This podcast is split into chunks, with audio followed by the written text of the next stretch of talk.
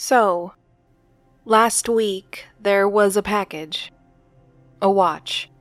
Actually, a gift for me after a long while of conversations with someone who helped me with my anxiety attacks. It was a beautiful watch, delicately crafted with the love that someone earnestly wanted to give children, but was never able to. But in that watch, in its presence, I knew there was a danger to be had. A sense of dread would seep into my soul when I held it in my hands. And I held it frequently, far too frequently. The only hope I had in avoiding the reckoning that was to come was to cast the watch aside, get rid of the evidence, as it were but I couldn't bring myself to do it. I don't know, despite the overwhelming logic of the situation, I held on to that watch. I took that chance. The ticking felt so loud sometimes that I could actually feel it. I could feel it in my head. It bounced against the walls of my skull, which was an incredibly painful sensation. That mixed with the sense of dread at what the ticking was counting down to. All of it was toxic to my system. Not lethal, per se, but certainly painful. And completely avoidable.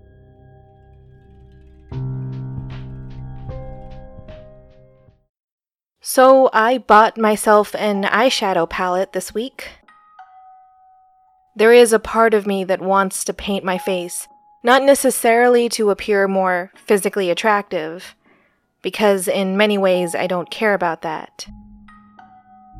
It's not even about the cliched and slightly snarky looks fade sort of comment. Rather, I picked a non visual medium, so why does it matter? And while life can be very visual, I would rather sleep in than spend any extra time on my hair or face. So now I wear my hair in a short bob and my face makeupless. It works well for me. But now I have this fascination with makeup, particularly the bright, colorful type. But this isn't quite a peacock type thing. I just like the idea of painting another face over my own. Being someone else in a way in a way that infiltrated my real life as well. Not just Twitter anymore. But I guess it would mean that I could post selfies. Because with it on, you all, or most of you all, would not be able to recognize daily life me. To everyone else, I can't fool you no matter what I do.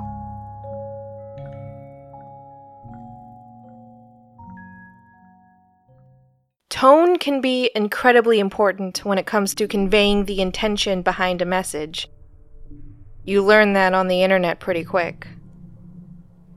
It's not like when someone's talking to you. On the internet, there's no innate way of conveying tone.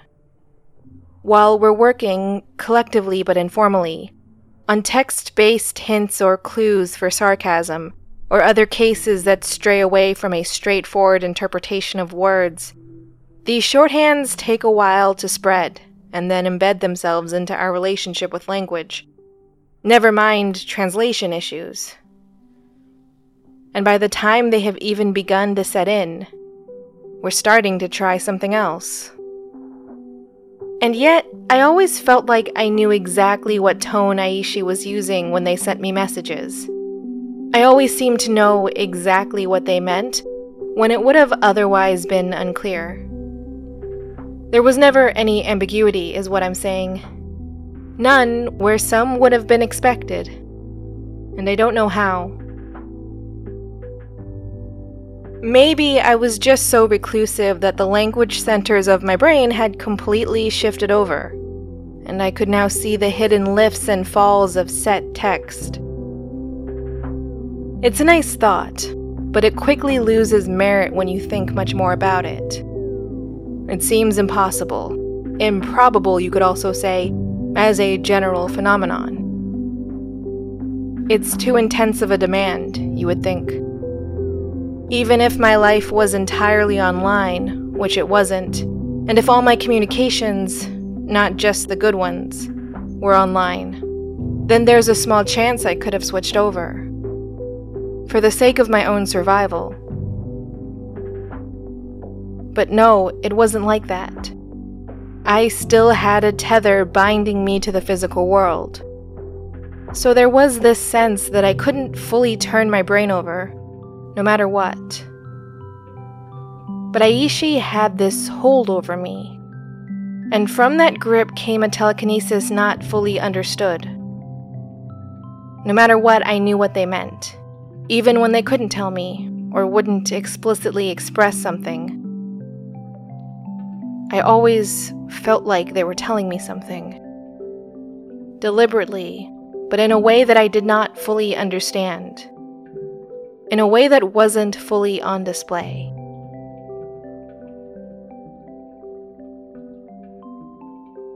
At this point in the story, calendar wise, it's July. So I wasn't at school and could spend more time online, playing the game, ignoring the game, chatting on the forum, ignoring the forum, listening to the ticking of this ill advised watch, and talking to the watchman. My aunt, who wasn't working at the time, was lurking around the home too but she spent most of her time in the garage. She couldn't hold down a job, you see, and she wasn't exactly trying that hard. It was more a matter of time type thing.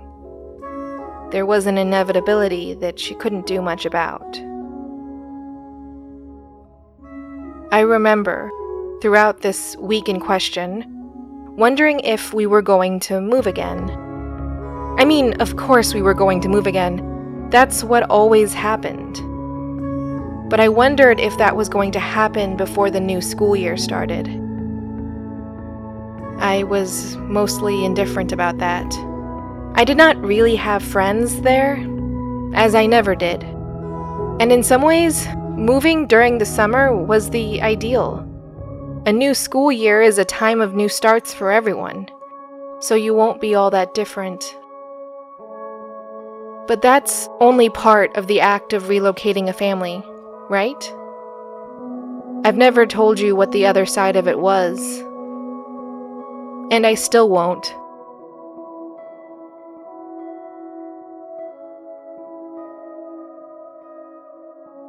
If I told Aishi about the watch, everything would fall apart. If I omitted that when they asked me about my day, they would figure it out and everything would fall apart. This unique brand of telekinesis worked both ways. But while Aishi could somewhat filter out their thoughts, I couldn't. Aishi never told me all their thoughts, but they always seemed to know mine. I thought my only hope was to give them something else to think about, something else to fill the air of conversation like a development in the funhouse hallway. But alas, there had been no new developments. Not for a while. Not since the whole screaming incident, as I thought of it. There wasn't even a name for it. There was no one to come up with one, or almost no one. The forum was clearing out, growing more and more sparse by the day. It was hard to notice at first. There were no formal goodbyes, there were no grand announcements. People just fell off the radar as they lost interest. And as an unintended result of that, I grew more alone, and more determined to hold on to Aishi and the Watchman. Both of them, I wanted both of them, but that seemed impossible. Remember the Queen. There was a lesson in that. I could never have my cake and eat it too. But I kept playing the game. I started it up again and wandered through the hallways I had spent so much time in already. I took what were considered both right and wrong turns, staying alert, desperate for some sort of change, a sign, any kind of sign. It was hyperfixation at its best, some would say. But I hesitate to say that. I don't know how well that term matches with extreme desperation. Without any doubts, I had the latter, and I didn't know what to do about that. Or about anything. At least, this way, if Aishi asked me why I was so silent, I had a genuine excuse. That I was doing nothing but investigating the funhouse hallway. A course of action that was a bit concerning in and of itself. Particularly if I offered myself no break for conversation, which I was not doing, I would tell them. I don't know how concerned Aishi was for me, but this concern for my welfare, however much they might have had, could easily mask my own deceptions. So I had that going for me. But for this plan to truly work, I would need to find something new. I needed to be able to bring evidence back to them. Aishi would only believe me for so long. All the while, the watch was ticking in the background of my life. It was so loud. I didn't know where in the world Aishi was, but I was ready to swear that they could hear it. They could hear it as clear as day, as clear as I could. Think of Edgar Allan Poe's The Telltale Heart as a way of indulging me in this metaphor, because I know it was irrational on some fronts to think or feel that way. It was all just my anxiety, finding some other way to make its presence known. I know. And on that front, it worked very well. I knew my fear was there, and I couldn't even consider denying it. At that point, it was just about holding on to my grip of the real world, holding on to my course of action despite the urge to turn away just to make the sound stop. Rather than beneath the floorboards, the telltale watch was tucked away under my mattress, in the upper corner of the bed, where no weight would push down to potentially break it. And I felt a bit guilty about that, about hiding it away so secretively. Because it was a beautifully crafted object that deserved to be displayed and admired but it could not be displayed. Not right then, and not ever. If I'd tried, that would have just made everything worse. So I was making the most of a bad situation. At least that way I could hold on to it. Right?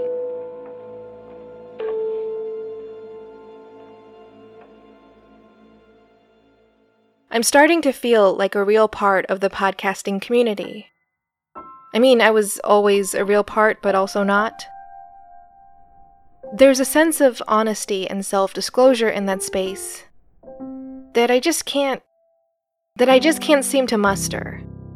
I have tried, but it hasn't worked out for me. I only keep deleting all potential tweets to that effect, sometimes deleting ones recently sent as well. Maybe having a picture of a face to the account would help. But still, that would mean. That would mean I have to make it my account now, not Delphi's. It still has her name on the account, so when I interact with people, there's confusion. A lot of it. They call me Delphi or think of me as that, not as me. And I liked that. For me, for my benefit, for my peace of mind. But really, I hate lying. And that's what I'm doing, right? It feels like a matter of necessity. But it's a necessity I also can't disclose. So I'm stuck. Still. Just in a different spot.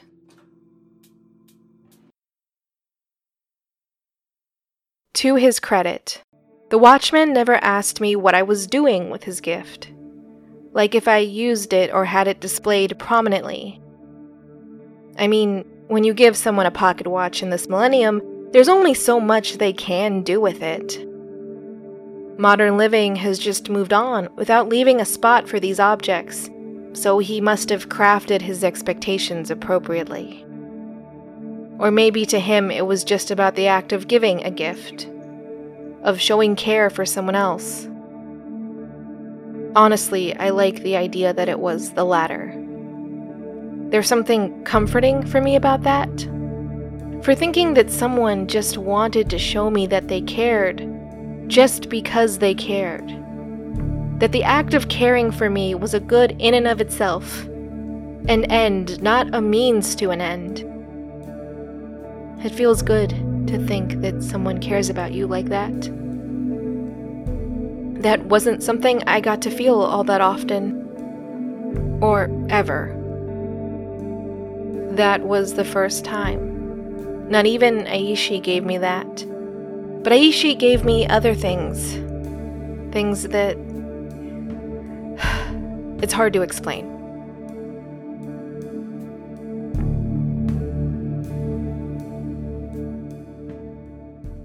Aishi was the one to have the idea.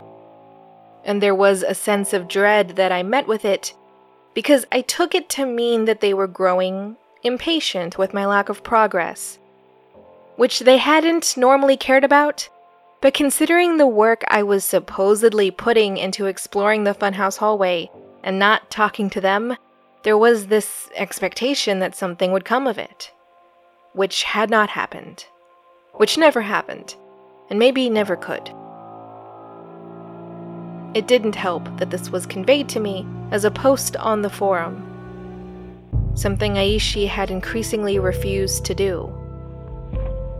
It wasn't an invasion. Aishi was welcome there. Aishi could be there if they wanted to be. But it felt like one. It felt like an invasion to me. Like I was being attacked. Headphones, they asked? For sounds. And that was sound logic, no pun intended. But I wasn't sure if I could do it. Sure, I had headphones, and my computer had a headphone jack. And listening with headphones preserved the silence of my domain. But it also left me more vulnerable. When I saw that message, I glanced towards my door. There was no lock on the door. Not anymore. But the need hadn't gone away. In fact, it intensified right then. Normally, I would not even have considered it, but I was so desperate to please Aishi, to give them something to hold on to, to buy the watchman time, to still the ticking of the countdown clock. My breath caught, and because thinking things through in a logical and rational manner had never been my strongest suit. I jumped into action instead. I took the chair I had been sitting on and pushed it against the door, like I had seen on television, but I did it with absolutely no idea whether or not it would work. Quite the contrary, I was more inclined to be pessimistic about it, but I couldn't think through the science of chair door bonding right then. I positioned it and held my breath for a moment at the door. The chair did not fall, so I backed away, staring intently. And with every step, the chair did not fall. My headphones were in the desk drawer, tucked away beneath all the random paper that I tucked away instead of throwing out. Mostly the Sunday comics that my dad would pull from the paper for me each week. It seemed so silly to hold on to them, but I could never bear to throw them away. So I shoved them into a drawer instead. And now, when I opened the drawer, it smelled strongly of newspaper and the related ink. But that's the sort of smell that doesn't bother me. It's when you get to more metallic, copper, or zinc type smells that I lose myself in a bit of a panic.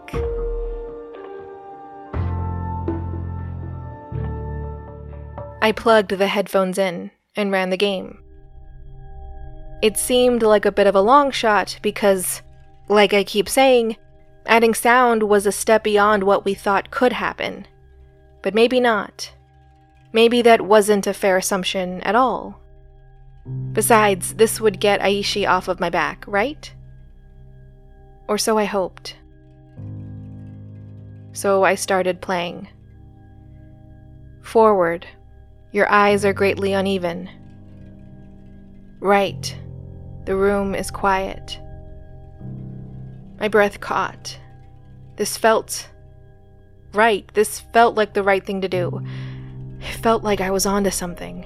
I felt a lurching in my mind and heart. My gut twisted. And then I got the line, a now infamous line.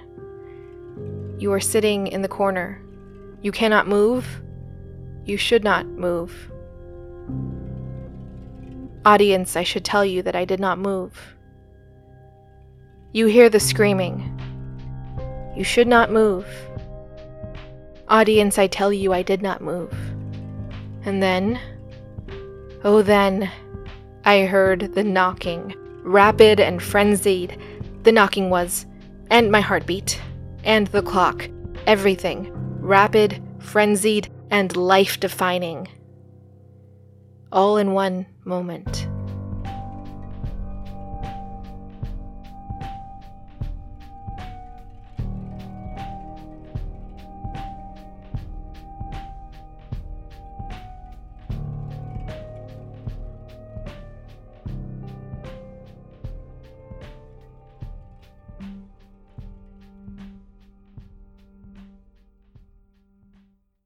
Aishi Online is a production of Miscellany Media Studios. It is written, produced, performed, and edited by MJ Bailey, with music from the Sounds Like an Earful music supply. If you like the show, please leave a review, tell a friend, or donate to the show's Ko-fi account.